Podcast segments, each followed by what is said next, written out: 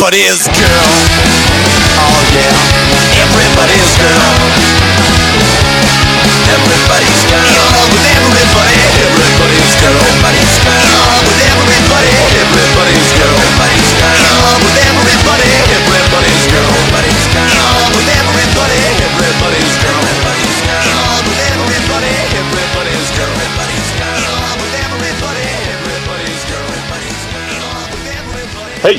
Hey, everybody! Welcome back to the Punk Till I Die podcast, episode 196. I'm Tom, of course. How you doing, Neil? I'm doing all right today. Yeah, it's early today. Early for us It is. And Neil, we're continuing continuing our hit parade of bringing you only the top shelf punk rock guests. exactly BA yesterday, and today we've got.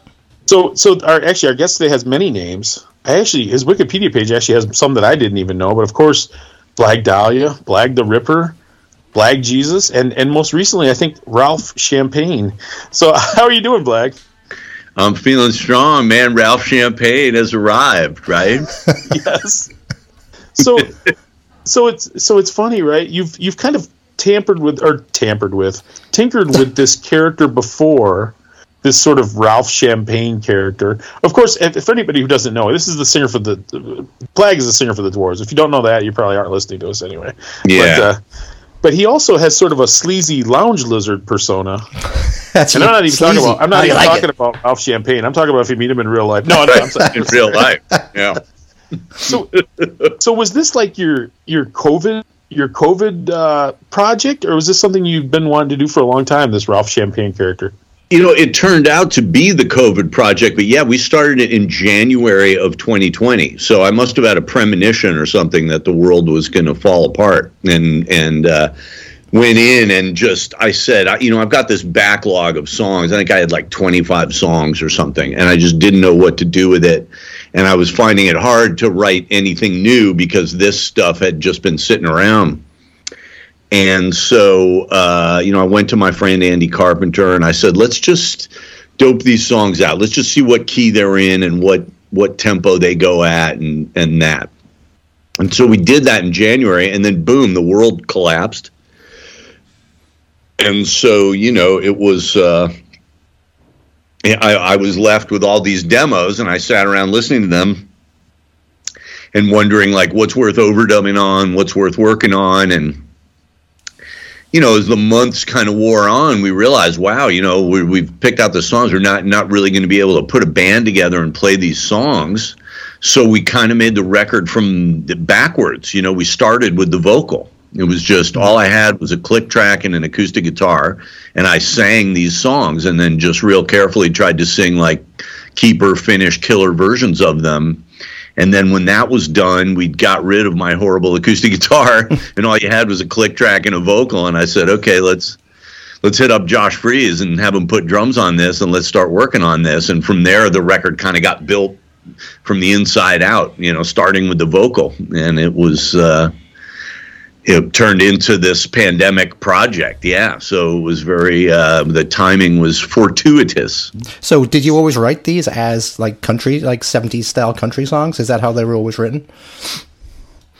No, I mean they were kind of written as you know just me on acoustic guitar kind of songs, uh, which is horrible. Me on an acoustic guitar uh, is uh, I wouldn't wish it on anyone.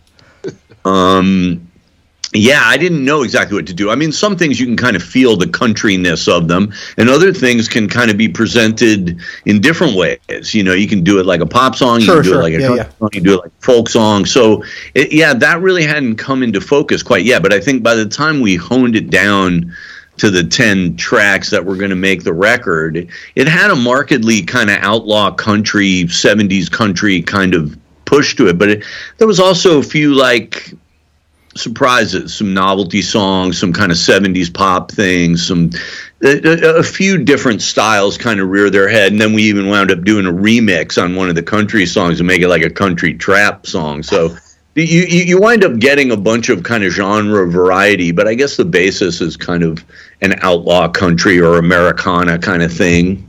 So I have to. So I have to ask. So at Punk Rock Bowling last year, you did a thing in the restaurant of a hotel. I think. Um, was that the Oh, Ralph Champagne thing, or was that something different? Yeah, I mean that was that was Ralph Champagne. Um, I should point out I stole the name Ralph Champagne from Josh Freese. That was, aside from stealing his drumming and a lot of other things, I I, I actually stole that pseudonym from him, and uh, he was there when I did that thing at the hotel at at at Punk Rock Bowl. I mean, that was hard. I was pretty proud of myself because that was three hours of just playing acoustic guitar, singing songs, and talking shit, and trying to keep it amusing. And Josh showed up with Mark Mothersbaugh from Devo, was one of Oh, my good. idols, and he Nice. hung out the whole time. So it was really cool. You know, that was that was a big deal. You.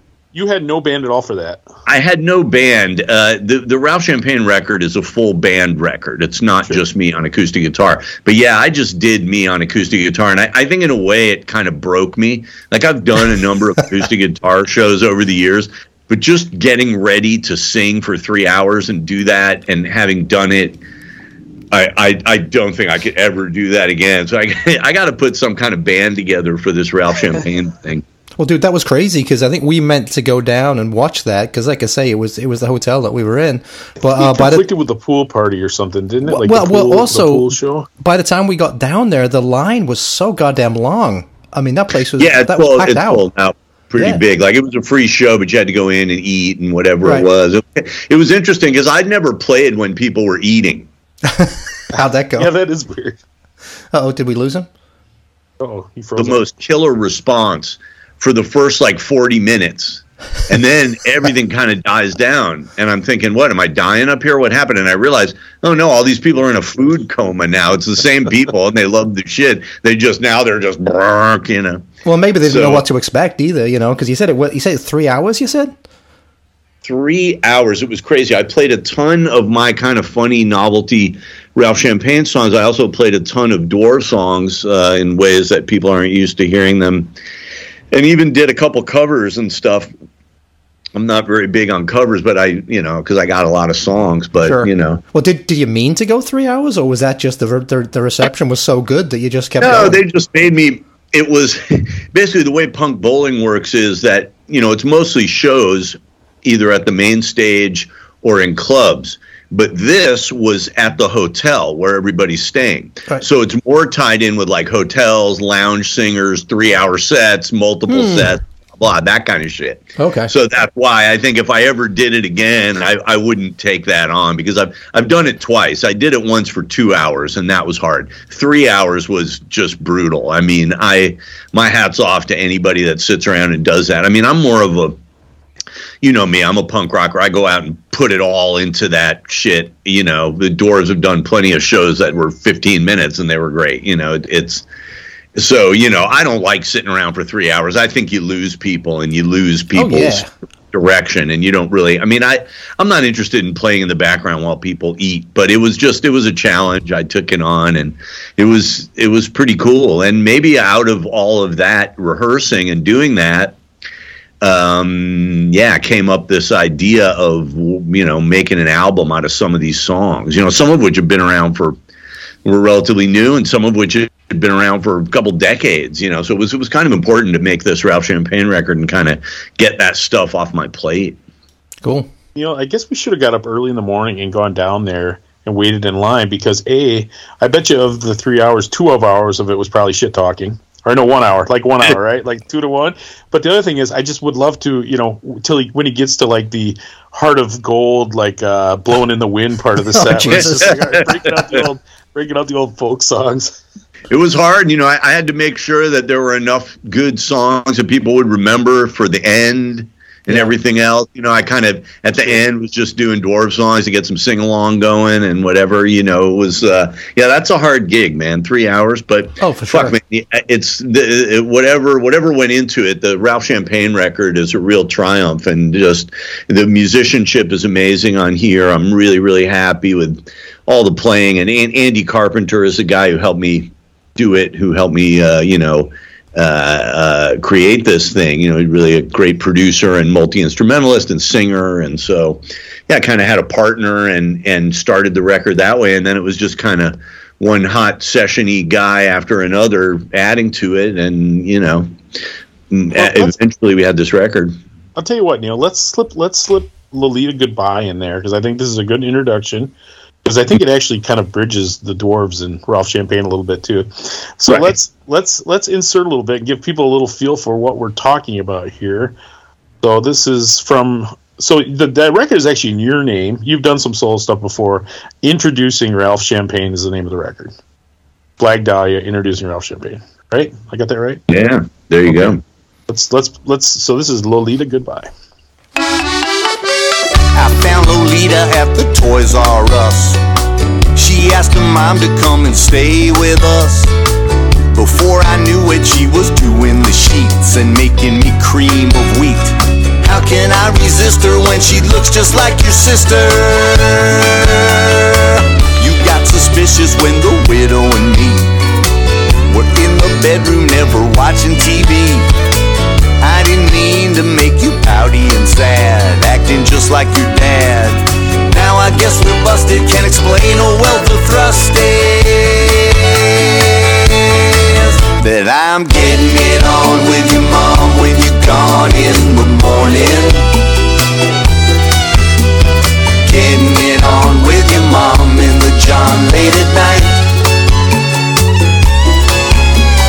Getting it on with your mom, one, baby, don't you cry. Hello, mamacita, I must tell Lolita goodbye. Young girls are sexy in a jailbait way. Old ladies really got no time to play. Your mom's a lady, and I guess I'm the man. And you're in the pram. You used to be my lover, now I'm knocking on your mother. And I'm getting it on with your mom when you're gone in the morning. Getting it on with your mom when she kisses me goodnight. Getting it on with your mom, she's the one and it's paradise. Hello, mamacita, I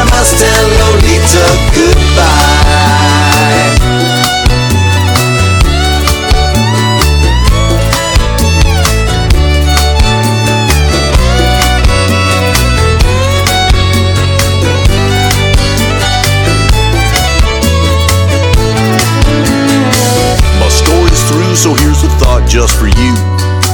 It's not how old you are, but whether you're smooth. I've heard these tales of how the young ones are fresh and they're the best you can get. But drama, I don't wanna, so I'm sticking with your mama. And I'm getting it on with your mom when you're gone in the morning. Getting it on with your mom the John late at night.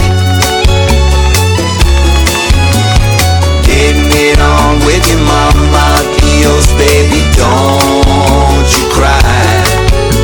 Hello, mamacita, I must tell Lolita goodbye. All right, Ralph Champagne, i.e., Blag, with uh, Lolita Goodbye. Now, Tom, didn't you have a question about that song? Well, it's just it, it is funny because it's almost like a counter dwarf song. It's almost like a like an answer to a dwarf song or something. Right, that was the idea. It was And like it could I've have been a dwarf these song, right? Like you could speed that up and make it a dwarf song. Probably. Yeah, I mean, I've written all these songs about young chicks, and Yep. you know, it This is about becomes mom. progressively creepier as the years go on, you know, and and I, I've never stopped doing it. And I thought, well, wouldn't it be funny to kind of reverse it, yeah, and go uh, for the old the old women and sort of uh, and and there's a video that goes with it that uh, Joe Cardamone from the Icarus line made, and he just did such a brilliant job. It's up on YouTube. I, I would tell anyone to check out the Lolita Goodbye video because it, it's uh, it's very funny. Everybody in it was was really hilarious and um, yeah, it was uh, uh, another triumph. You know, After I listened to the record for the first time, I I texted Neil and I said it's kind of like a, a a little creepier Conway Twitty. But then I'm like, I don't know, man. You listen to those old Conway Twitty records; they're actually pretty rapey. So I guess maybe it's just like a regular Conway Twitty record. yeah, maybe that should have been my pseudonym, Rapey Twitty. yeah, That sells. That you can, sells. You can use that Well, for next time. It's funny going back to the punk rock bowling thing for one second. So we we saw you guys playing the I don't know what they call it the the skinnier stage Yeah, um, side stage or in the yeah. middle of the day or whatever. And and I must say, and I, I am kissing your ass here a little bit, but we, we thought you stole that day. Absolutely, the dwarves absolutely stole the show that day. Just amazing, amazing show. I, I was he who played in that show, or was it? I can't remember. No, there was no he who, unfortunately, but uh, you know, Nick Oliveri was there. Yeah, and, that's right. Nick. uh, okay, I knew you had one of your one of the old the Fresh guys. Prince of Darkness was there. Our new young drummer Snoop Hawk. He's great. it was really fun going going to punk bowling with him because that was how we met him. Thirteen years ago, we were doing punk bowling on the main stage, and this little kid, you know, twelve years old, is singing along with everything. I brought him up on stage and had him just sing a bunch of dwarf songs, and and I thought he was great, and we've always been friends. Now he's the drummer in the band, you know, so it's sort of a great rock and roll origin story that starts at punk bowling and and you know That's funny. Now you're dating his little sister. Oh, Jesus Christ. That may, or may, may or may not be true. Yes. let's keep that rumor going i like that Well, it's it's funny because you know when you guys come to the Midwest, yeah, because I know like he who will still play L.A. shows, right, or San Francisco shows, or does he not really play with you guys all at all live anymore?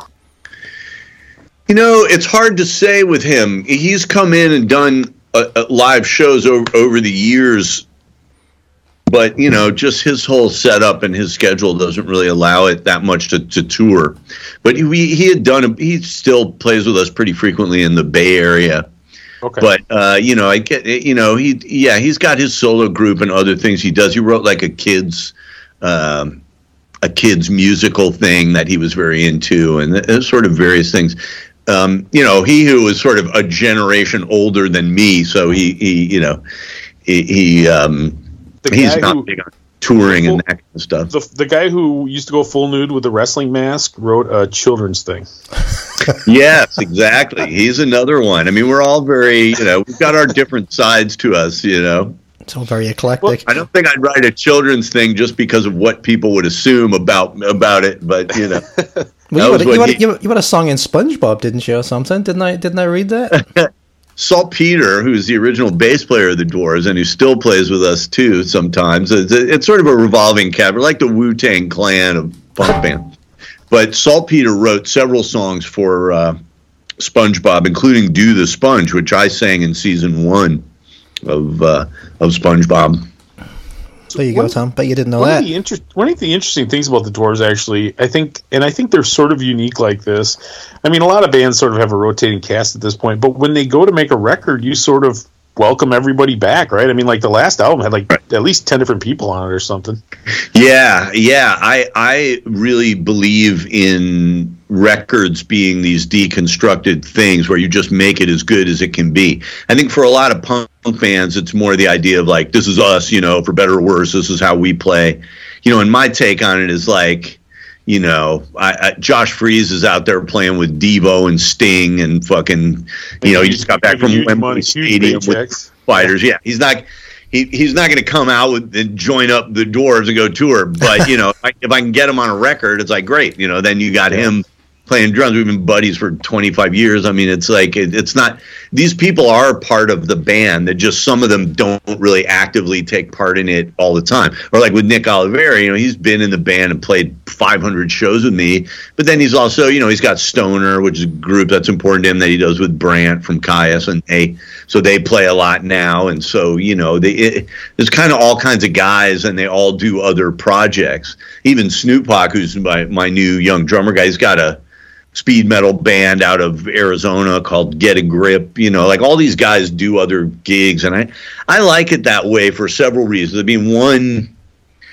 People who have their own band understand how hard it is to keep a band together and do things. You know, sometimes you get these guys that are more like, you know, hired guys. It's like, hey, what about my hotel room and my blah blah and my shit? It's like, dude, have you ever booked a tour? Do you know what's going on? You know, it's like this is this is how it's going. This is what we can afford. This is what we're doing. You know, so I like to work with guys who kind of get that and aren't real difficult and aren't always coming in bitching about what they need. You know, um, and so I find guys who have their own group. It, it, it you know it's good in that way, and it's good in that they're not looking to the dwarves to to solve all their problems and be their whole life. You know, but at the same time, you know, it makes it complicated because sometimes they have other they got to go play with their own group or do something else. So it, it, it's it's always a challenge getting the schedules to work and shit. But you know, you you uh, I like to work with guys that are out there playing or or women that are out there playing and and not just looking to me to supply everything. You know, Sure.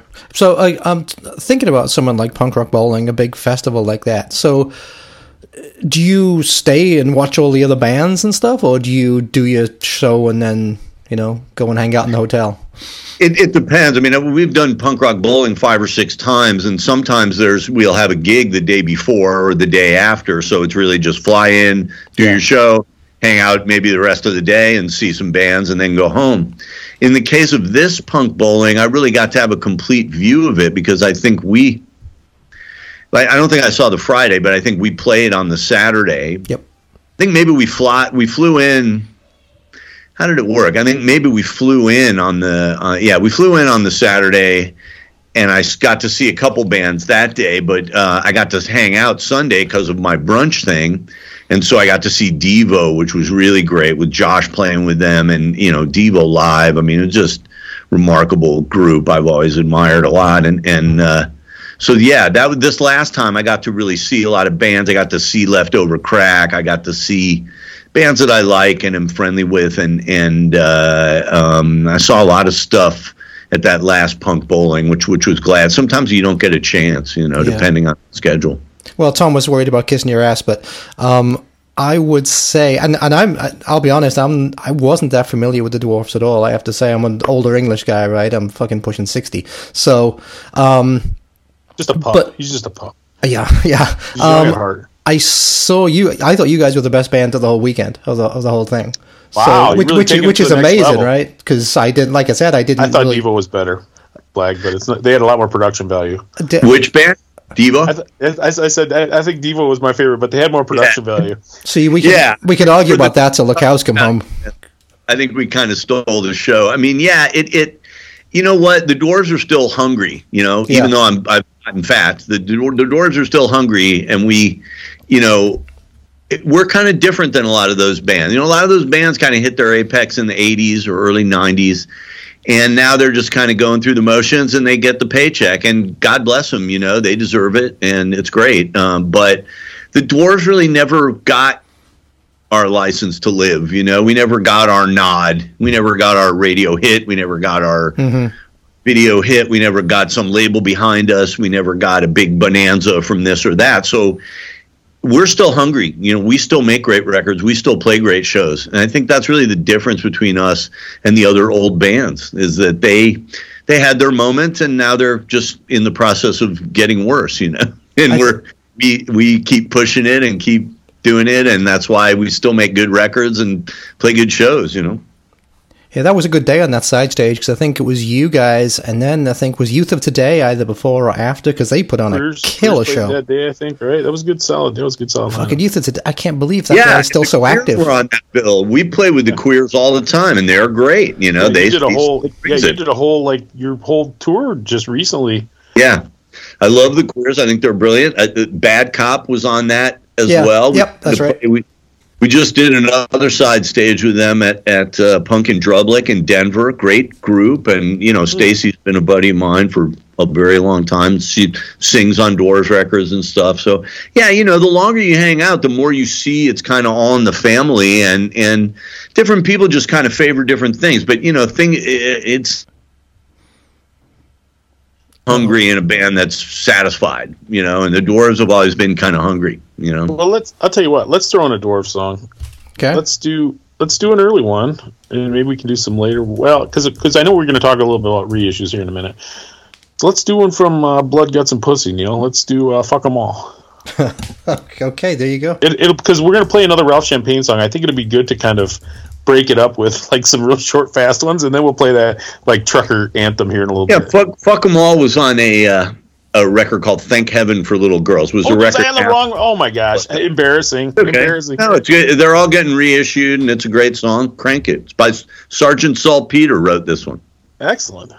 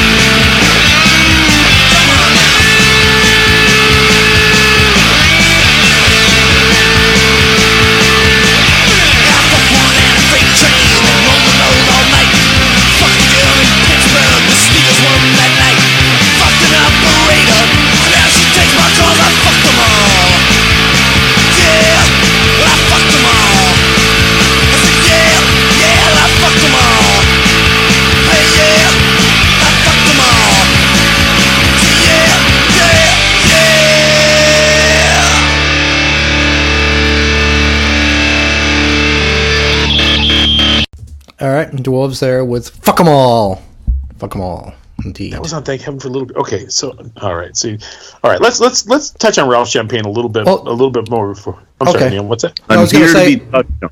I was I was going to go off on the off the beaten path for a second and just ask uh, Blag about Highland Park, but if you want to keep talking about Ralph Champagne, that's fine too. We can come back to that in a minute. Well, you know what? We'll try to get to Chicago roots, but that might be a that might be a, a back burner. That might be uh Ralph Champagne's uh, sophomore album. We might have to get to that, but we'll we'll see. We'll see. Well, there was that horrible tragedy. That's what I was going to ask about. Yeah, they they they they you know it's a suburban town in Illinois. It's where I come from, and and uh, I hadn't been there in ten years. And then we were playing Chicago July second, so July third. Uh, on our way to Wisconsin, we drove right through Highland Park, and I said, "Well, this is my hometown. Let's go get some food." We stopped. We got lunch, and not 24 hours later, on the same spot where we were standing, there's this massacre right. uh, some guy starts firing bullets and tragedy upon tragedy they you know saltpeter's dad was killed Oh, it shit. was that really- right? it- I'm, I'm not joking it was a horrible tragedy Wow. No and kidding. re- really sad for everybody and and just it just proves we're we're disgusting in this country about about violence and guns and killing and it, it's really uh, embarrassing. It's an it's an embarrassment, and and to have my hometown now be tied in with Parkland and Uvalde and all these places that have Yeah. suffered, you know, uh, um, it's it's horrible, man. You know, it's like I, I you know, I didn't know it was I- that. Per- we didn't know it had a person. No, I honestly, didn't. I'm sorry. I'm sorry to bring it up. Actually, man, I'm sorry. Yes, it was very personal, and and and you know, I and look. I made one comment about it on Facebook and let it go. I'm not I'm not the person who sits there and drills away on this stuff. Sure. But you know, as long as it came up, it's like fuck, dude. It, it's ridiculous. I don't think every asshole should have a gun. I don't think every jerk off should need a fucking hundred bullet magazine or whatever. It's just madness. It's madness and and you know I, I I don't get it, and I, I understand violence. I understand wanting to hurt people. I want to hurt people every fucking day. That's why I don't have a gun Yep. and Well, murder people with, and and you know it, it's just very. It makes me sick. It's cowardly, you know. If you if you if you want to get in a fight, then have your fight. You know, it's dumb, but at least it's real. It's a fight. Yeah. Yeah. At least you had to put yourself at the, get yourself firing military grade weapons because they're sad and never got their dick sucked. It's just pathetic. It just points to a pathetic it's- fucking country. It's funny, man, because I looked at it from a different perspective of having this was a kid who lived at home in his parents' house, and it's like this kid's parents are trying to do the best they can, and this is what their child turned into. You know, as a as a parent, I'm like, I, I don't know why I looked at it from that angle. Like, man, No, they didn't do the best they could. They fucked up. They uh, Well- and I'll tell you why because because that kid was 20 years old and in the state of Illinois between the ages of 18 and 21 you can't buy that kind of military hardware Oh, unless your parents sign off Yeah. on it. So this little fucking asshole had already had the cops to his house a dozen times, threatening people with a machete, doing all kinds of shit with his family, and then his stupid fucking father signs off on him getting a bunch of military grade weapons.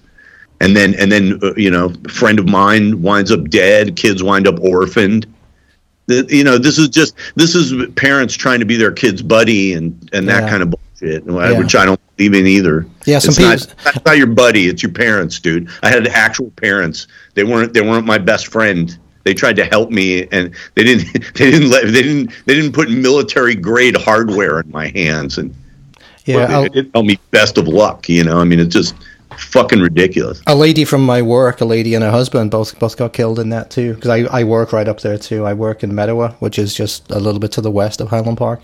Oh, is that right? Yeah, Yeah. yeah. of course. That's, that is insane. You know, you know what? One of the things I love about this podcast is we talk about whatever we want, we go wherever we want. But I definitely did not expect to No, I didn't. go I, there, Neil. Thanks I, a lot. I, no, you- I expected to talk about worst- like '85 punk rock in Chicago and the effigies and stuff. That's what I expected to talk about. I mean, we've, we advocate. I don't think we advocate violence, but I think we're like an id-driven band. So that's one of the things we scream about, right? If you're just an id-driven band, you know, we scream about sex, we scream about violence. It's not like we're saying we're in favor of this. It's not like I wrote an essay saying I think violence is good, go do it, you know. But it's like there's violence behind the music. I, I get all that, you know. But then, like in real life, yeah, you know, I have plenty of opinions about how America should go, and some of it's very what would they would now call woke. Yep. And some of it is very what they would now call conservative. To me, it, it largely breaks down to like common sense. That's exactly our podcast, man. It's common sense, yeah. Let, exactly. Let's on the one hand, let's not pretend that there's no such thing as gender. You know, I I know what. Oh, my you're canceled, gender Blag. You're you know? at, at the same time, let's not shit on people who have some gender issue and want need to express it a different way. They're humans too. Let's let them do what they're doing and try and be respectful of them. I feel the same way about violence and guns. It's like, look, I'm not a gun guy. It's not my thing. But people, some people love guns. You know, they're they're into it. They want their gun. Okay, I get it. And some people got to hunt, and some people got to defend themselves. I I get it all. It's just like this idea that we're all our own mini army with military grade weapons and shit. I mean, what's next? Do we all have a right to bear napalm?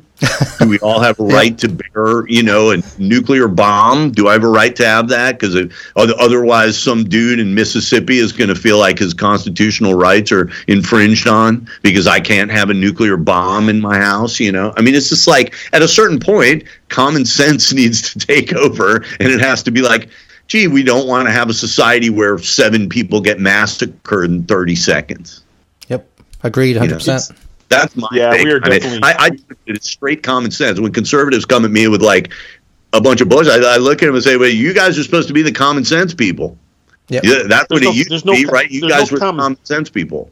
There's no common sense in mainstream politics. It's it's all about winning their small battles. No, it's it, dude. That's totally us, and and we do get a lot of stuff. It's like if you criticize Joe Biden, they're like, oh, you must love Trump. No, that's not it at all. But you can call Right. it. You know, you can criticize the powers that be. As a matter of fact, if you're a punk rocker, your job is to criticize, not to support politicians. Screw support politicians. You know, they don't deserve to be supported. They're dogs. They deserve to be whipped. But Yeah, anyway, I'm, so- I have a little bit of sympathy with that, and certainly like it, it's it's a hard situation because the Dwarves is a specifically apolitical band. Sure. So even even if we were in the middle of a fascist takeover of the United States, I don't know that I would talk about it in Dwarves music, but I certainly can talk about it as a human being. sure. And that it Ralph appears- Champagne guy might get quite political. Who knows? Right. well, it's, You know. it's funny, and and and uh, this is definitely something I did want to get into with you a little bit because I think in general, you know, I used to listen. You had a podcast for a number of years that I really enjoyed. It was called Radio Like You Want. I think it was called. Sure. And you had Yeah. kind of a straight man partner. It was mostly music. But you guys talk, but it's funny because politically, I think you're probably a, you know, kind of a classic liberal politically. But the fact of the matter is, I love that you go after some of these soft-headed modern liberals in your music. To me, the whole like "Take Back, Take Back the Night" album was just you sort of sticking your finger in the chest of the people who would cancel you. You know what I mean? Yeah, I mean, even Joe Greer doesn't dare do that. specifically the song "City by the Bay." City by the Bay. Yep. Even the "Take Back the Night," right? Even the Yeah, I mean it's very like, um, uh, yeah, I of course because I see a lot of people.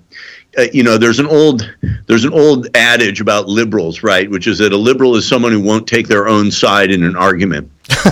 and, and, and, and, and a lot of times I get upset with my fellow liberals or progressives because we're so good at criticizing each other and what we don't like about each Yeah. other. And and you know, Bill Maher will come out or or Sam Harris and they'll talk about the excesses of the left and how ridiculous this this or that woke thing is.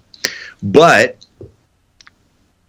sometimes they forget to come back around and mention incidentally you know the republican party is a fascist party that's not interested in in in democracy anymore which to me is a pretty important point and kind of outweighs things like oh you're so pc and you're worried about pronouns. It's like okay I, i'm not into the pc worried about pronoun shit and i'll make fun of that. But that doesn't bother me quite as much as we're trying to steal the election now because we feel like it's only legitimate if we win I mean, to Well- me, that's like the, the Republican Party has now reached a point where you can't really do the false equivalency anymore. And you can't really say, oh, yeah, there's bad shit on both sides and all politicians are fucked up or this or that. It's like, well, no, we do have one party that is now aggressively pushing toward fascism. Well, and so and, and so for me, like I'll come out and say that I'm not afraid to say it is specifically the Republican Party which is now in the position of trying to steal. So this has nothing to do with like how you feel about deficit spending or how you feel about this or that issue. It has to do with like, oh shit, seventy percent of Americans think we should be able to have abortions, but somehow we don't have them anymore. You know, that's that's what fascists do. That's the definition of what fascists do. They take popular will and say, fuck popular will. We don't care about it. We just want to win and we want our way. And that's that's really what conservatism has become. So anybody who's clinging to an old conservative idea and wants to tell me about Ronald Reagan and Jack Kemp, no, suck a dick. Your your party now is a fascist party. Face it, deal with it, change it, or get out of it. You know, that's that's what you have to do.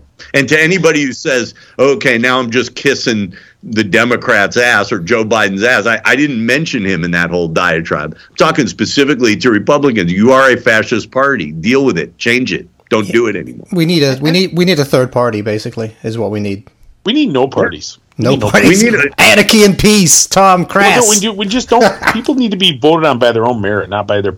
The problem is the, the real problem is you got people who are religious to their parties, and before they are their constituents, Right. as far as politicians go. Plus, I'm sorry, the political parties are cults. They worship at the throne. If you if you were a adamant member of either of the political parties, you are worshiping in a political cult. That's all there's to it. I won't do it. It, look, it would be great if we didn't have political parties. They're not in the Constitution, and we don't need them. At the same time, you got to be kind of real. We've had political parties since you know our Correct. our Yeah. election of of you know Adams versus Jefferson and whatever it was, seventeen ninety six. I'm going back to the Whigs. I'm going back to the Yeah. Whig party. you know, it's like we, we don't seem able to get away from political parties. So assuming they have to exist, it, I think it'd be better if we had a, at least one working class party. There used to be the Democrats used to be that working class Yeah. party, but they really can't make that argument anymore. So Well, they're all me, rich. if we had a working all the class party party, members are rich. they don't Right, have any yeah. idea what's going on with the rest of us. You think the president knows how much gas costs? He doesn't have any idea. Right. So that's that's a problem. I do think we need a working class party, and I think the Democrats have failed us on that. But you know, again, I don't know how much people are interested in my political opinions. I'll, I'll talk about it all day. I don't really talk about it in my music because I I specifically made a decision to be apolitical in. In, in my music, but I think in my life I'm allowed to say whatever the fuck I want. And I you're- you know, and you're allowed to talking say to us, whatever the fuck you want on this I was podcast. going to say you can say whatever you want. Right. Yeah. Fuck yeah. and you know, what? and it's and it's it is it is strange, right? Because like, do you have a lot of the especially being in San Francisco, do you have a lot of the canceled people coming after you, or are they pretty much giving up on the dwarves? Are you guys like a lost cause? You know, I think there's a number of things. One, we're not that well known. Two, we're pretty old, so that kind of you know brings uh, you know people aren't going. This is the new thing, and we need to fight this. Dude, old old and white though. That everybody hates us. Old white Yeah, guys. and- and I think and straight. where I've been a little safeguarded is that I put my cards on the table. In my band, I never claimed to be a nice guy or a good guy. I never enough. said I wasn't trying to fuck everybody. I said I was trying to fuck everybody. I never said that I wasn't getting all fucked up. I said I was getting all fucked up. So, how are you going to attack me? What are you going to cancel? You're going to have to cancel every single thing I ever did. You know, but but it's interesting because my band's been getting canceled since before that was a thing. We've been getting canceled since the mid 80s. I've, I've been getting left off compilation records on labels I was in, left out of festivals that, you know, I should have been invited to, you know, left out of radio programs that I should have gotten played on. You know, I've been getting canceled all along just for having these sexual themes and violent themes. So I know exactly what it feels like. And when I see people getting canceled now, I, I sympathize with them and I understand where they're coming from. But there's also a little part of me that says, hey, welcome to my world, asshole. I've been getting canceled every fucking day for 40 years. So how do you like it? You know, I mean, and it, it's kind of like, you know, that's, you know, I think they couldn't really cancel me uh, also because, you know, just the way I was sexually was different than a lot of guys in rock bands. I admitted I wanted to fuck people. I went out and fucked people. If I wound up in a hotel room with some weird girl that was coming on to me, but then all of a sudden decided she didn't want to fuck, I didn't get mad. I, I just said, okay, I'll see you later. You know, I mean, I was different than that. You hear about these guys who get these stories. They're always pushing women that didn't want to sleep with them or pressuring people or fucking Yeah. pushing them. It's like my ego just doesn't work that way. If some girl doesn't want to fuck me, then I don't want to fuck her. It's just easy. But you know, I don't. also set themselves up as being so self righteous. I mean, dude, you see singers That's now right. of bands like apologizing for using their being in a band to get laid. It's like, dude, that's why most guys That's were why in bands when they were younger. exactly. Yeah, that's why I got in a band to get pussy. And I don't I don't apologize for it. I never apologize for it. I never apologize for singing about sex. And I think that's part of what's kept us from getting canceled is that people said, "Well, fuck." You know, this, these guys come pre-canceled, you know. I guess. You know. It, yeah, it probably cost you money over the years, but I, I mean, at least Yeah. you have that. The, these It cost sort a lot of money and attention. Absolutely. When when the grunge thing happened, and every you know there were I think twelve bands signed to Sub Pop. Eleven of them got major label deals, and then there was me. You know, we went to Epitaph. Everybody was getting played on KROQ. I had a KROQ hit. Fucking everybody's girl should have been a KROQ hit, but Oh, absolutely. uh, wasn't. You it. know, you know, it's like that's how this shit goes. I've been getting left out of everything all along, and the Dwarves have been getting left out of shit all along.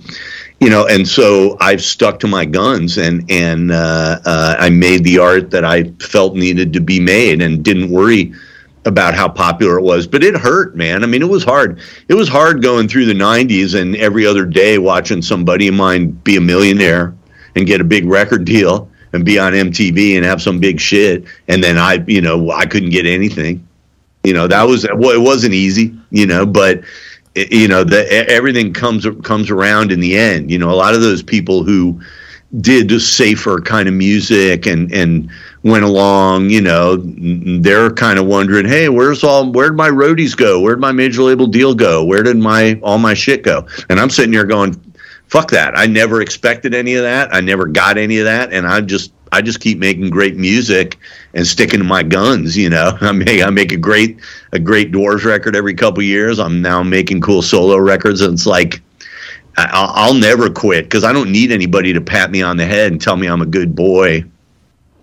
No, You're absolutely right. Like, who's making a record as good as Take Back the Night 35 years in their career? Nobody that I can think of as far as like your your uh, sort of people from that area. Can we? Let, I'll tell you what. Can, you mind if we play something off topic? You want to play that City by the Bay?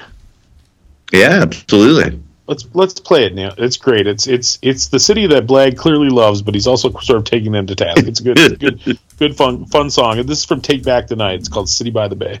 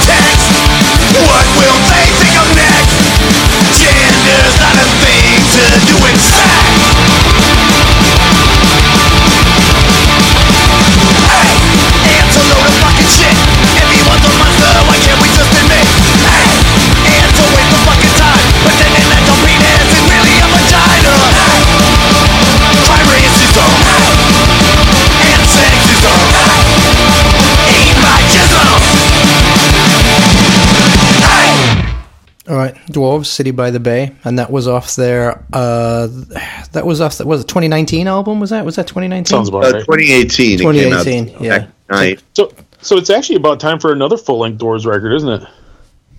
Well, that's where the really good news comes in, man. We went in the studio in February and recorded 25 songs in two Wow. days. Wow. we fucking killed it like an old school rock and roll record. We just went in there and busted it out, song after song after song. You know, Fresh Prince of Darkness came in with three, four songs. Nick Oliveri came in with three, four songs. Josh Freese came in with a song. You know, Salt Peter, the old bass player of the Dwarves, he came in. We just all, you know, Andy Carpenter is my production partner. He came in with songs, and it just everybody came in with this wealth of material and we just rehearsed it for a week or two and then just went in and killed it in the studio and, and you know now of course i've been sitting around overdubbing and finger fucking and going crazy on it but the, the basis of the record is very much a punk rock classic record you know so i just couldn't be happier you know. Are you sort of sort of uh, so you're still trying to finish it, and then of course you're probably going to be sort of trapped in whatever's going on with the record pressing issue or whatever. So you don't you have any idea what we're talking about next year? I assume at this. Yeah, I mean, I'm hoping to finish it this year. Well, I know that we'll finish it this year, and then it'll probably take a year to come out after that. It just takes forever to get That's vinyl crazy, right? pressed now. Do you Yeah. know who you're going to put it out with yet, or is that sort of up in the air still? Well, I always do Dwarves Records on my label Greedy, and then it's distributed by MVD, who's who's done a good job for me getting my stuff around. And and uh, um, you know, with Dwarves Records, I kind of know where they're going to go. You know, with with with you know, and I like putting it on my own label. I don't want. I know other people can't stand the heat. They don't want to be responsible for my lyrics and my art and my shit.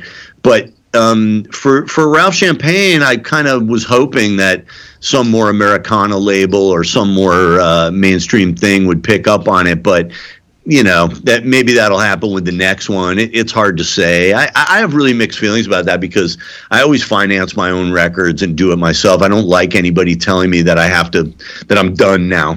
You know, I, I'll tell you when I'm done. Sure. Uh, Well, so- So when you uh, when you were doing the uh, Ralph Ralph, oh man, I lost my train of thought. Damn it, lost my train of thought. I hate that's what the worst thing about getting old, isn't it? Lose your train of thought. So you that just been directions, I would say, is the worst. let's say I'm sorry, say again.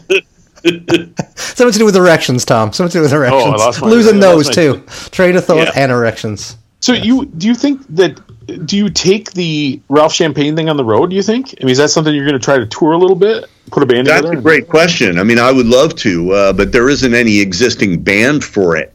Uh, it was very much made in a session way, so I'd have to put together a band.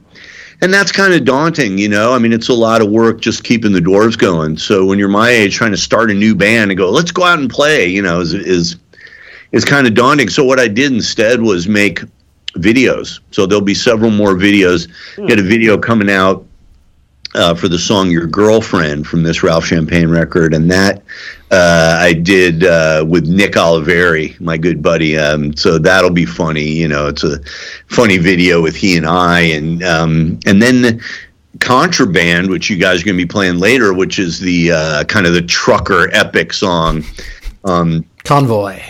We're actually, yeah, it's kind of based on Convoy, and we're doing it as an animated video, which this great animation team from the Ukraine, the Mad Twins, is uh, in the process of making. They've sent me this sort of rough uh, cut of it, and uh, it's going to be really great. You know, it's it's there's lots of you know truck truck chases and gunfights and cops and robbers and crazy shit. So it, it we couldn't really do it as a live a live action thing, but as an animated thing, I think it's going to be very funny. So that's uh, keep your eye out for that. Sometime around December, we'll have uh, uh, an animated video for Contraband, and uh, I think that's going to be You, fun. you mentioned your girlfriend. That was another one that I think could pretty easily be translated to Dwarves Land. It's definitely Right, kind of yeah. the common common dwarves type, type of theme. So Yeah. it, it, it's funny because you know a lot of the like pop punk guys from the '90s, right? They're doing like the Americana alt country thing, right? And they do like the real gritty acoustic guitar, rough voice, you know, songs Yeah. about whiskey and wearing flannel shirts and stuff. it's funny because you've kind of gone a different direction. You definitely, to me, like I said, I I I made like the Conway Twitty. It's got sort of uh, that '70s heavy produced kind of Nashville. Yeah, it's sound. loungier, it's poppier. It's really not designed to be like, hey, I'm a tough country guy. I mean, I, I didn't want to pretend about that. And I don't. I think country people can smell that a mile away. You know, I felt comfortable doing a trucker song because I've spent so much of my life on the road. You know, I've I've put in more miles than most truckers will ever dream of. So you know, it's like you know, I was I, I felt comfortable doing that. I feel comfortable like, you know, I have a song on there called uh, Don't Tread on Me, which kind of comes off feeling a little libertarian and kind of mm-hmm. kind of uh, you know, MAGA ish, you know, but uh, but if you really look at it, it's not it's not that at all. You know, it's just basically the good old American concept of you know, leave me alone. And if you're going to talk to me, just be polite. right. Well, I get, I get the feeling, you know, it's it's a weird kind of counterpoint, right? Because I do feel like you're sort of taking the piss out of these songs to a certain extent, but also I do feel like you do have a certain amount of true respect for the type of music. I mean, you used to play those kind of songs when you were doing the the music heavy podcast, so I know you do like that kind of music. But oh yeah, you have to love it. Wink and a nod, right? you have to love it to do it well. I mean, I didn't want to be somebody who was like joking about country shit or being like, "Ain't this all funny? You guys are all so stupid." You know, it's like, no, they're not. They're not stupid, and they make brilliant music, and they're cool. I, I don't. A lot of the politics that goes with country music is dumb and conservative to me, but that's fine. They they can have their opinion, you know. But it, to me, like, um, I'm a music guy and I like old stuff. So to me, it kind of starts with the records of the 20s and 30s when the recording industry kind of started and hit its stride. And that is, you know, the earliest country recordings with guys like Bill Monroe and and you know uh, uh, you know the the the Carter family and people like that. So the you know country is very important, and then the whole blues side of it, your Charlie Pattons and your Son Houses and you guys like that. That whole side of it's very important, and then the pop side of it's very important to me too. The whole like you know sort of Al Jolson singing a pop song and and that whole you know, I I I uh, I just love music. I'm very much a music guy, which you wouldn't you don't really get from the Dwarves. You would assume with the Dwarves, and I'm just a guy that doesn't really give a fuck about music, but is a punk, and here's my punk shit. But really, the the the whole thing is grounded in 20th century American music of every kind, you know, country and folk and, and blues and pop and just the whole the whole gamut, you know. So Ralph Champagne was really an attempt to bring out some of those kind of genres that you can't really do with the Dwarves because it has to kind of be rock and roll and forward from there. But it's inter- but but it's interesting because you did it, but you did it with your own twist. So the even though the music is like that, the lyrics are still dirty and about fucking your girlfriend's mom or whatever, right? So um, right, um, yeah, you never want to be a dick biter. You know, you want to always do something original. Uh, I never wanted to go out and like here now I'm going to sing a Johnny Cash song. It's like right. no, Johnny Cash already sang his songs just fine. Nobody needs me singing one.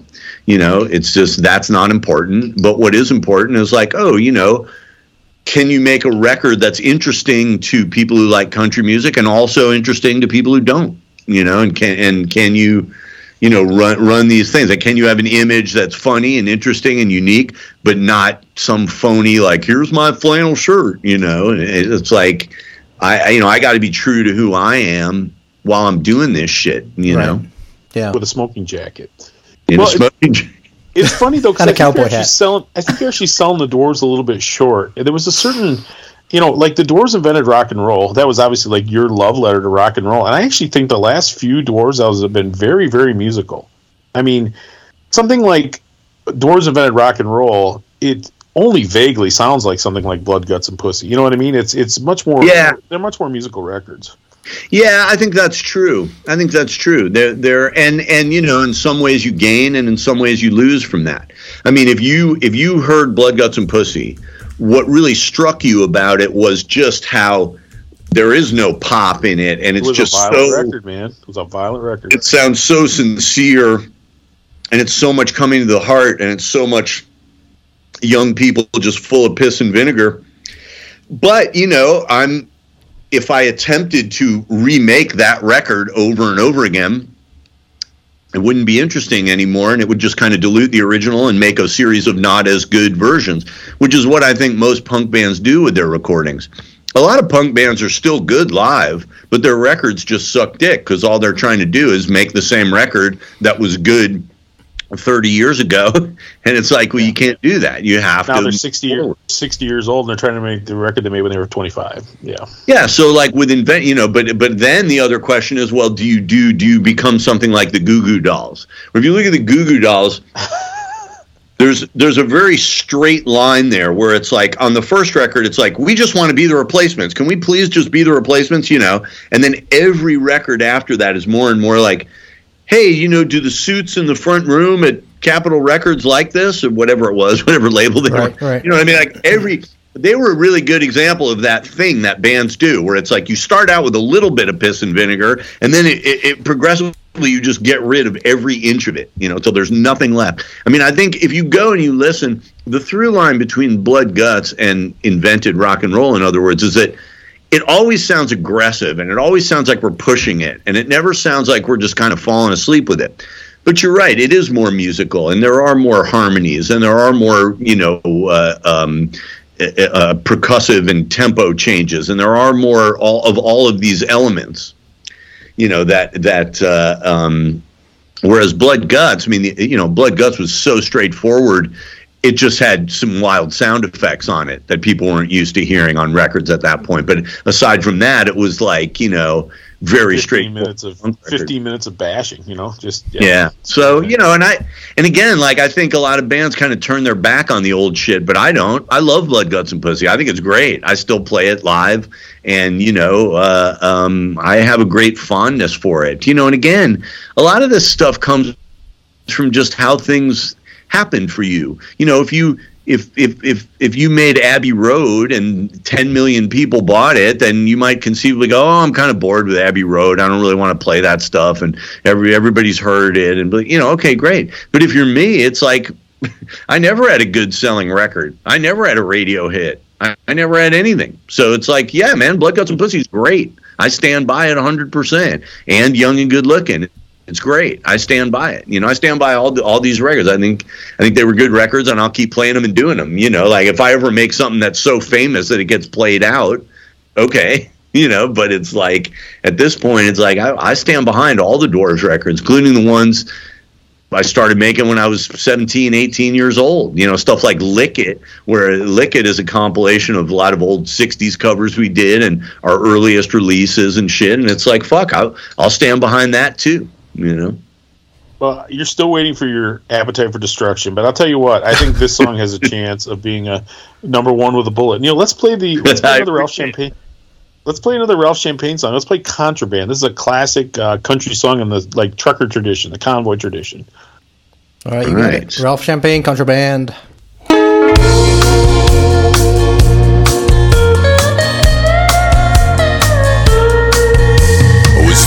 Out of trucking school and green behind the ears. Stopped in at old hamburger dance to slam a couple beers. When a geezer sidled up beside me asking for a smoke. Said, son, I'll offer 15 large for driving, that's no joke.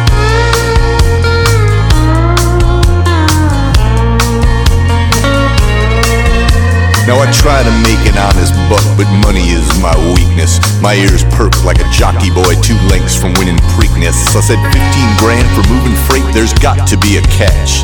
He smiled just like a rattlesnake and blowing out his match. He told me, son, you'll need your gun.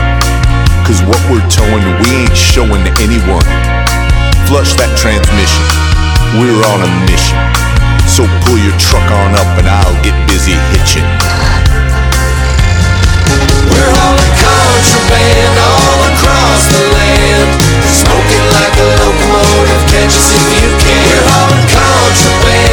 on a five knot stand.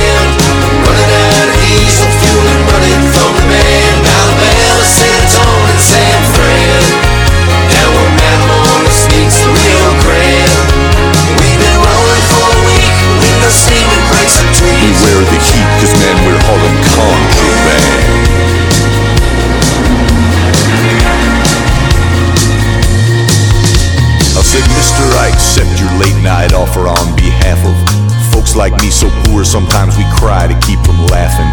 And you don't need to say exactly what it is you're loading. Just thank the Lord my bulldog's running 18 wheels and rolling.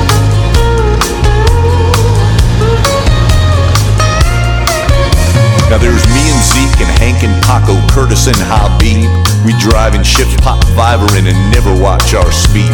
The interstate's a dirty place, and lizards stalk the backlots. When I hear that devil's voice, I know just where I put my Hancock. He said, son, let's get her done.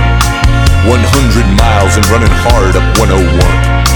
Dual clutch transmission and tires hissing. Humping independent freight till late, no bitching. We're all across the land. Smoking like a locomotive, you can. We're out on a five night stand. Running out of diesel fuel and running from the man. Tallahassee, Jackson, Rouge. Springfield, Albuquerque, Sarasota. We've been rolling for a week no to take a leak. Beware the heat, cause man, we're hauling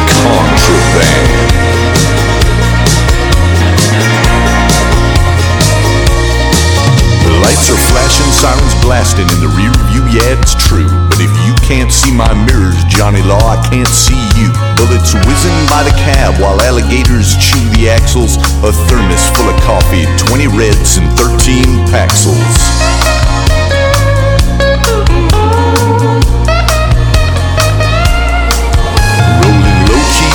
Smoky, rifles high like Annie Oakley. Diesel fumes about to choke us, but no lawman ever broke us. We're all in and we're hauling, hearing Angel Gabriel calling. DOT and ICC behind us, 18 wheels and falling. They said, son, you'll have your fun. Just like a pirate on the road to old Zion. You must beware, round every bend. From Chattanooga straight on through the bitter end. But until then, We're hauling contraband all across the land. Smoking like a house on fire, catch us if you can.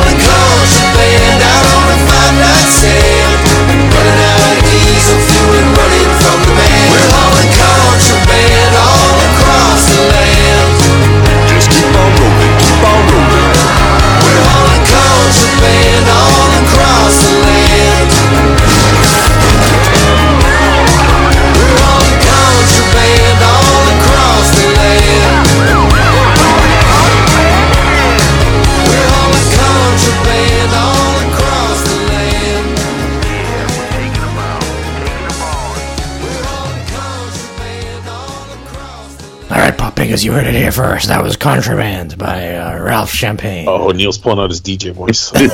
there you go. so, so the album, if so- you're looking for it, the album is actually by Blag Dahlia, but it's called Introducing Ralph Champagne. So that might get a little confusing, but basically, you know, if you you should be able to find it. I pulled it Um, right up on Spotify, but yeah. Yeah. Um, so okay, so real quick, the dwarves reissue. So the Sub Pop ones, like Blood Guts and Pussy, never went out of print, right? But I think the other two have over the years. Yes, that's right. So who's uh, doing the reissues? Is Sub Pop doing them, or are you you doing them yourself, or where are the um the No, reissues coming? no. Sub Pop can suck my dick forever. You heard it here first. yeah, I don't. I don't like them. I don't care about them, and I don't pretend to.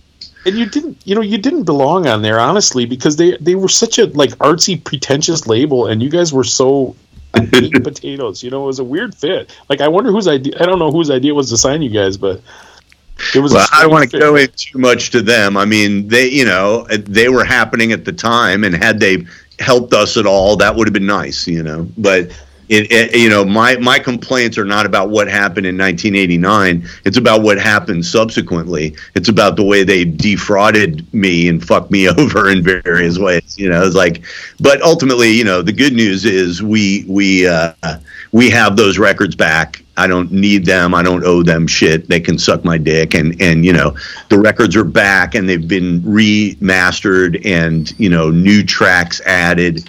So you know, if you when you go buy this Blood Guts, sounds great. It's got the, the original cool artwork that you like, but then when you open it up, there's an additional three songs, you know, that were on seven inches and CDs that weren't on the original vinyl, and there's also, uh, you know, the cover, you know, the inside sleeves have stuff like the cover of the seven inch of Drugstore or the picture disc of Blood Guts. So there's lots of new artwork and and, and just everything's better about these reissues. You know, if you like the originals, you're going to like the reissues better. It's just more of the same, and and you know, we we, we reissued Blood Guts, but also you know, and that that's going to be out in. Uh, in November, but then Thank Heaven and Sugar Fix, which have been out of print for the better part of 20 years, are going to be back, um, uh, or 25 years maybe they've been out of print, and, and so That You know, next year, is that next year? Is that the end of this year? When when are we looking at that? Because the end of this year. Yeah, Okay, the end of this year, all, all those records will be back, and then come clean. That Epitaph. That's ha- the one. That's the other one I've been waiting on for vinyl. That's Yeah. coming out in January with an extra track, and it looks great. And and then um, uh, Radio Free Dwarves, which was a lot of live stuff we did in Europe. Um, that's being expanded and reissued. So really, yeah, it's a big, it's a big year. You know, it's like the Ralph Champagne stuff and the book stuff is like my solo stuff that I'm pushing now. Yep. But within a few months, it's gonna be these Dwarves reissues, and then this time next year, it's gonna be new Dwarves records. So yeah, you know, we haven't been sleeping. We did a lot of shit, and I think people are gonna dig it. It's funny because I have a CD that has both Sugar Fix and Thank Heaven for Little Girls on it, but that's the only thing I've been able to find that format wise. I've got all the rest of them on vinyl except for Come Clean, so I'm looking forward to looking forward to grabbing that on vinyl too. Now, are you doing that one too? Are you doing all these Yeah. yourself, or is Yeah, doing all the reissues. Um, you know, Epitaph is a lot been a lot kinder to me over the years, both with money and and just being cool and letting us reprint stuff. sure? You know, Sub Pop just could not take their hand out of my pocket ever. Everything just stealing my money. Period. Right to the bitter end. They still got to pay Courtney Love, they- dude. They still got to pay Courtney Love all that money. They can't afford to pay you too. Yeah, exactly. So you know, we. Uh, but yeah, Come Clean is also coming back. So really, you know, I, I got all the Dwarves records under my umbrella, and that's a wonderful thing. And and feeling good about the group, man. I think I got a great bunch of guys, and you know, Salt Peter's coming back, playing a lot, and and uh, you know, I think Nick Oliveri is going to be around a lot more this this year. Stoner played so much last year that I think he'll be around, and you know, of course, Fresh Prince of Darkness and Snoop Hawk and all the different army of guys that have make this band so great. You know, they they're all coming back. So Nick's had a wild Nick's had a wild career. Neil, you should look him up sometime. Nick Oliveri, man, he's he's actually he's probably had a couple of hits, right? I think he played on a couple of those Queens of the Stone Age records that were kind of big. His yeah, life has been up and especially in. Europe. I mean, I think they were always much bigger in Europe and Australia and that type of thing than they were here. But they, yeah, I mean, Nick's a rock star and he deserves it. He's just a brilliant, brilliant guy, you know. And he, he uh, a great player, great singer, great performer, and and just a, the ultimate rock and roll guy. I mean, ultimately, I you know. I, I I am very you know balls to the wall trying to make some great records, play some great shows, make some great art, you know. But Nick I- really lives it. He just lives rock and roll. He's he's the real deal. You, you know, he's he's so much realer than I am. There's no comparison. Hey, hey, hey, road, hey, Tom, you want to you, you want to know what one of his links to uh, to one of our other interviews was? So he was in the River City Rapists with Doug Evans from the Digits. Oh, is that right? Yeah, Okay. so- that's a bla- that's a that's a dwarf song, an old dwarf song, River City, River City. Yeah, well, Nick wrote River City Rapists and sang it. That was the first Dwarf song he ever sang, which was on "Come Clean," and and that was uh, after he'd come back from Baltimore and had been uh, playing with that group. So that it was. Uh, Huh. Uh, the- yeah, there's a tie-in there, and the tie-in with the Digits, of course, is that we, the first month that Gilman Street opened in Berkeley, we played there with the Digits. Nobody had ever heard of either of us, and uh, you know, Now they now they won't let you play at Gilman anymore, right? Eh, who knows? Who knows? But we got to come back around 2012, I think, something like that, and play there. We had been banned there for the better part of 20 years because I. I beat somebody up there once who was bothering me. He, he wouldn't leave me alone. He was some kind of PC guy, and he kept following me around and talking to me about about political shit or whatever it was. I was like, dude, you're really you're pushing it. Just Oh. okay, you've had your say. Let's just be done now. And he, he just wouldn't stop. You know, he was just determined to harangue me all night, and I just laid him out. And then it was like, well, fuck you. You can't play at, at Gilman anymore. I was like, well, shit, dude. If playing here means I got to be followed around all night and harassed, I- then I'm not going to do it. Okay, fine. But you See, know, I- I, I figured they wouldn't let you play because you're so controversial at this point. Because it seems like the place is run by a bunch of bunch of like you know, kids. I mean, And it's funny because when Gilman started, I was all in favor of it and very big on it because I said that kids should be able to go to rock shows. It shouldn't all be over 21. My band was like, fuck this. Why are we going to a bunch of stupid high school kids and you can't drink here and we don't Yeah, like and I was like, the van. yeah, I was like, go drink in the van, man. It's fucking this place is important. We should be playing here. Well, nobody at Gilman actually gave me any credit for for being a fan of theirs and liking their shit. It was more like, yeah, like you said, they kind of felt more like we didn't fit in with the PC thing, you know. But we played a lot of shows there, and they were very cool to us over the years. But yeah, the the uh, um, I'd like to go back there again. What, what I think would be funny to do would be to go to Gilman and then like pull up in a limo with a bunch of like armed guards. And, A bunch of strippers. Strippers. yeah, just strippers and go in there, you know, snort coke on stage and whatever, you know. I don't know. It's it's funny. I'll tell you what. I, I I hope we can do this again sometime because I actually have a, have a lot more questions. But I'm going to let you go because you know it's it's uh, Taco Tuesday. But What the, The, fuck? uh, what the fuck does that mean? the question. So, um, you you said you you're proud of all the old Dwarves records, and and I I think there was a point. You know, I, I don't really know the super early stuff. There was a point around Blood, Guts, and Pussy where it seemed like you kind of had a shift in tone and attitude, and you've kind of been following that path, I think, since. But you, if you, if you one, you got one album you stand by, you live and die by. What's your, what's the thing that you've done that you're most proud of? You know, for me with the dwarves, there's really three. It's it's it's blood guts because it's just the ultimate fuck you punk album. Sure. An amazing iconic cover. And then it, young and good looking because it really kind of defines a cooler version of that whole pop punk 90s era. Okay. And again has that very iconic skateboard girl cover. Yep. The other one, which doesn't get much attention, it, um, it was really not one of our most popular records, was The Dwarves Must Die, which I think is really the high point of production with me.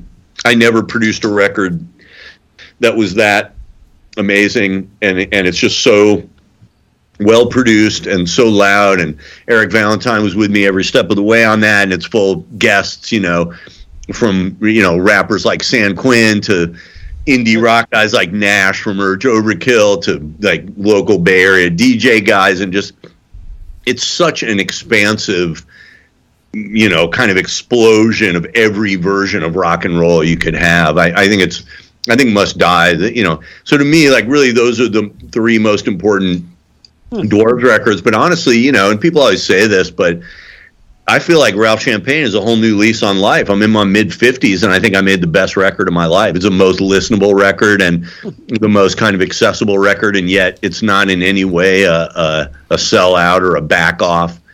And so, you know, really, it, it's. Uh, I feel very positively about right now. You know, I feel like hmm. this is just a, a, a really strong record, and I feel like you know.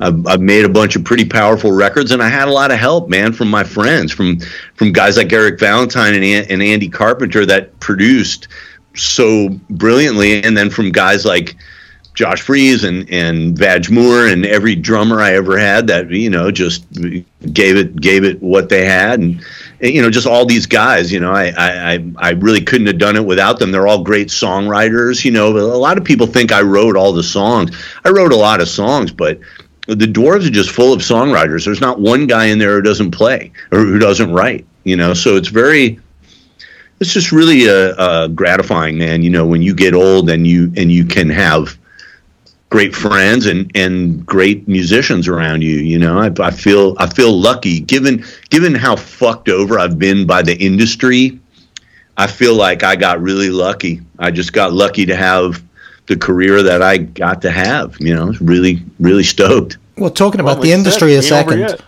Talking about the industry a second. So, is it easier now to get it to get your music out with like the internet and stuff, or was it was it? Do you think it was better back in the day with the big record labels and shit?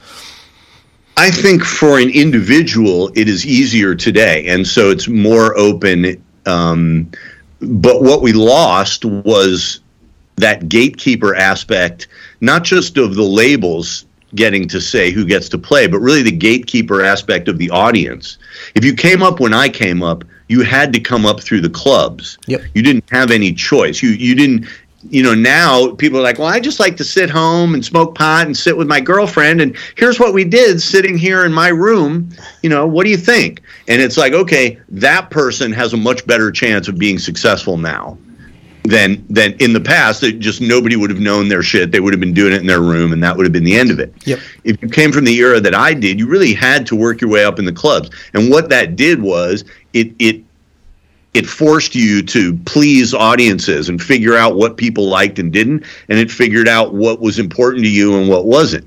You know now if you can just sit around making your own home project all day jacking off and you're not in front of anybody it's a lot harder to come out with something good that people are going to like. You know for every needle in a haystack weird individual that you know the internet is the whole reason they have a career and a life okay great. There's another thousand people doing the same thing who it didn't go anywhere for. You know, so I think like it's it's gotten better in some ways. You know, you get rid of the gatekeepers, you get rid of the people from labels getting to tell everybody what they're supposed to like, and you get rid of the people in the nightclubs who maybe only like people who are cute or have the right outfit on, whatever. Okay, we got rid of those gatekeepers, but when you get rid of the gatekeepers, you get a lot of crap, and it's Yeah, almost true. impossible to see what's good. You know, most punk bands really suck now. Most pop artists really suck now. Most of any given genre really sucks now in a way that it didn't in the past because you don't have to run that gauntlet of an audience anymore. So, who were a couple of new punk bands that you like, or that you think people should listen to?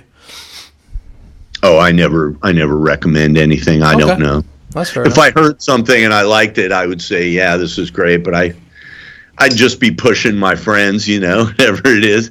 I'll push one for you. I got, I, I did a duet with this this girl, uh, Mad Lucas, from a band called the Six Six Six. Uh, and uh, they have very funny songs. She had written to me wanting to play on a Dwarf show, and I thought, God, you know, this is like a cute young girl. Why would you want to play on a Dwarf show? And I looked up her band, and and they were uh, very funny and had very funny lyrics, and it was a cool thing. And I was like, fuck yeah! So I called her in, and she, we did a duet about canceling, about getting canceled. so uh, um, that should be on the next record. So yeah, that's a band for you to check out. The the six six six. six six six was it? Like the numbers? Yeah. Okay. There you go, Neil. Cool. They're from L.A. You know, it's spelled. I think it's spelled S I K S I K S I C K S. Oh, Six okay. six six. Gotcha. So, Okay. um, Look that up. so that's a fun one. Well, I, I'll tell you what. I, when that new record is ready, we would love to talk to you about that again. Like I said, I know you have a million stories. There's, there's a couple things I'm curious about. Well, let me let me ask you one one more real quick one. Okay. The the rock opera with Ben Weasel. How did that how did that come apart? How did you end up being the lead in the Baby Fat Volume One? Yeah, you know, I'm grateful to Ben for giving me that chance because honestly, he gave me the two best songs on the record.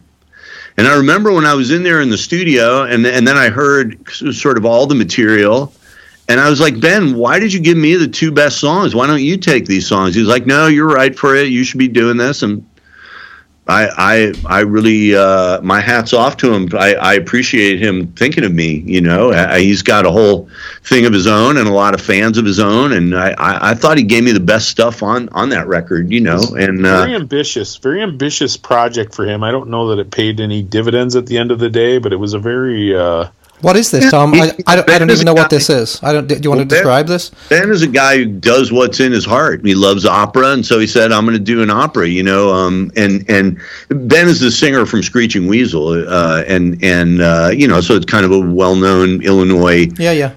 pop punk band, and and uh, but you know, he he.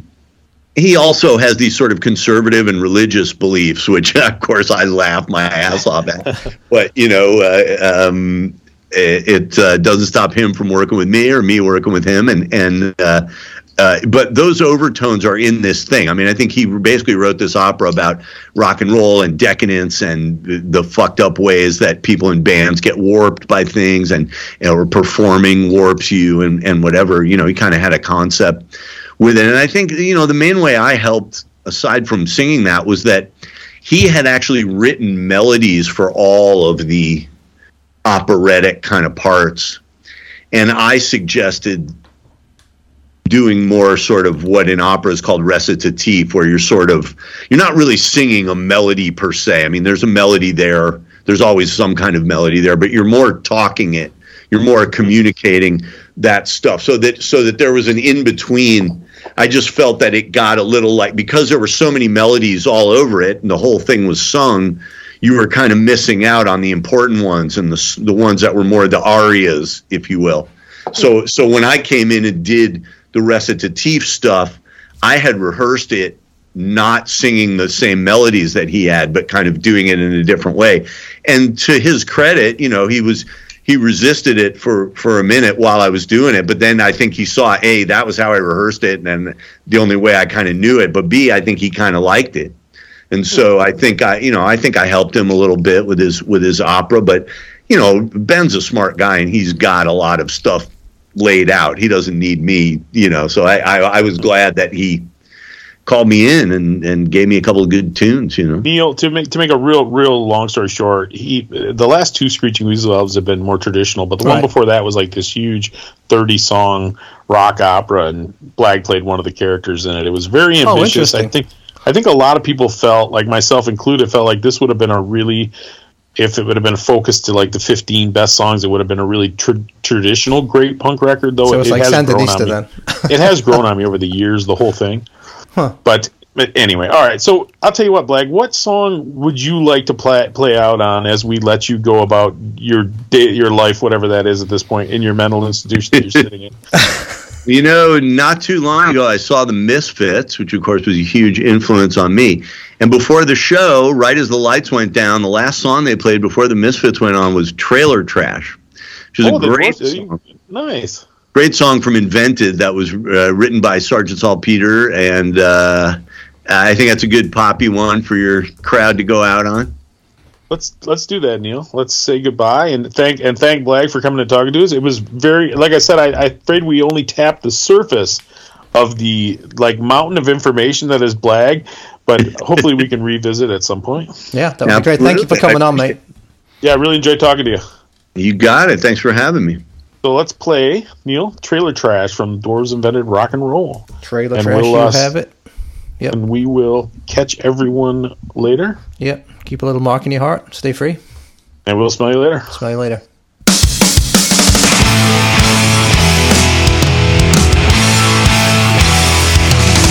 Trailer trash, fallen angel of the underclass. Teenage drive up with a perfect ass. Yeah, she moved in fast on me. When we first met, she was puffing on a cigarette. Of my dreams. The bleached blonde hair and missing teeth cannot hide what's underneath. That nymphomanic thief who stole my heart. The scent of Funyuns on her breath when she was all spun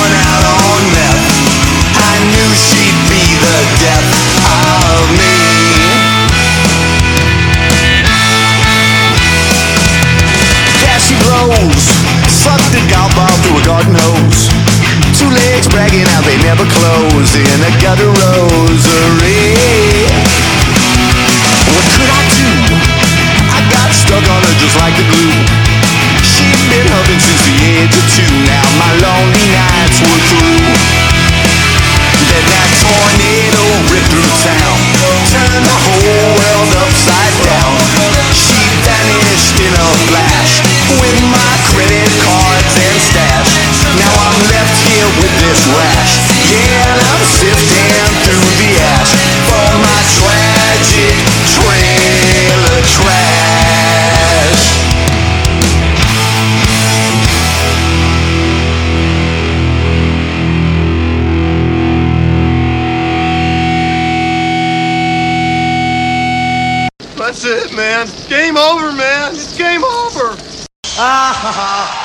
Ever get the feeling you've been cheated?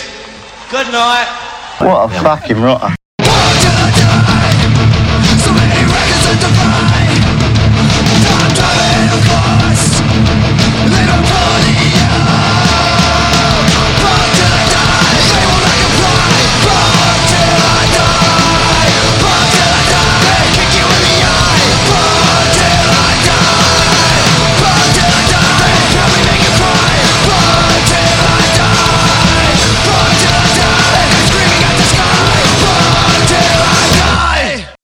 What a load of old shit.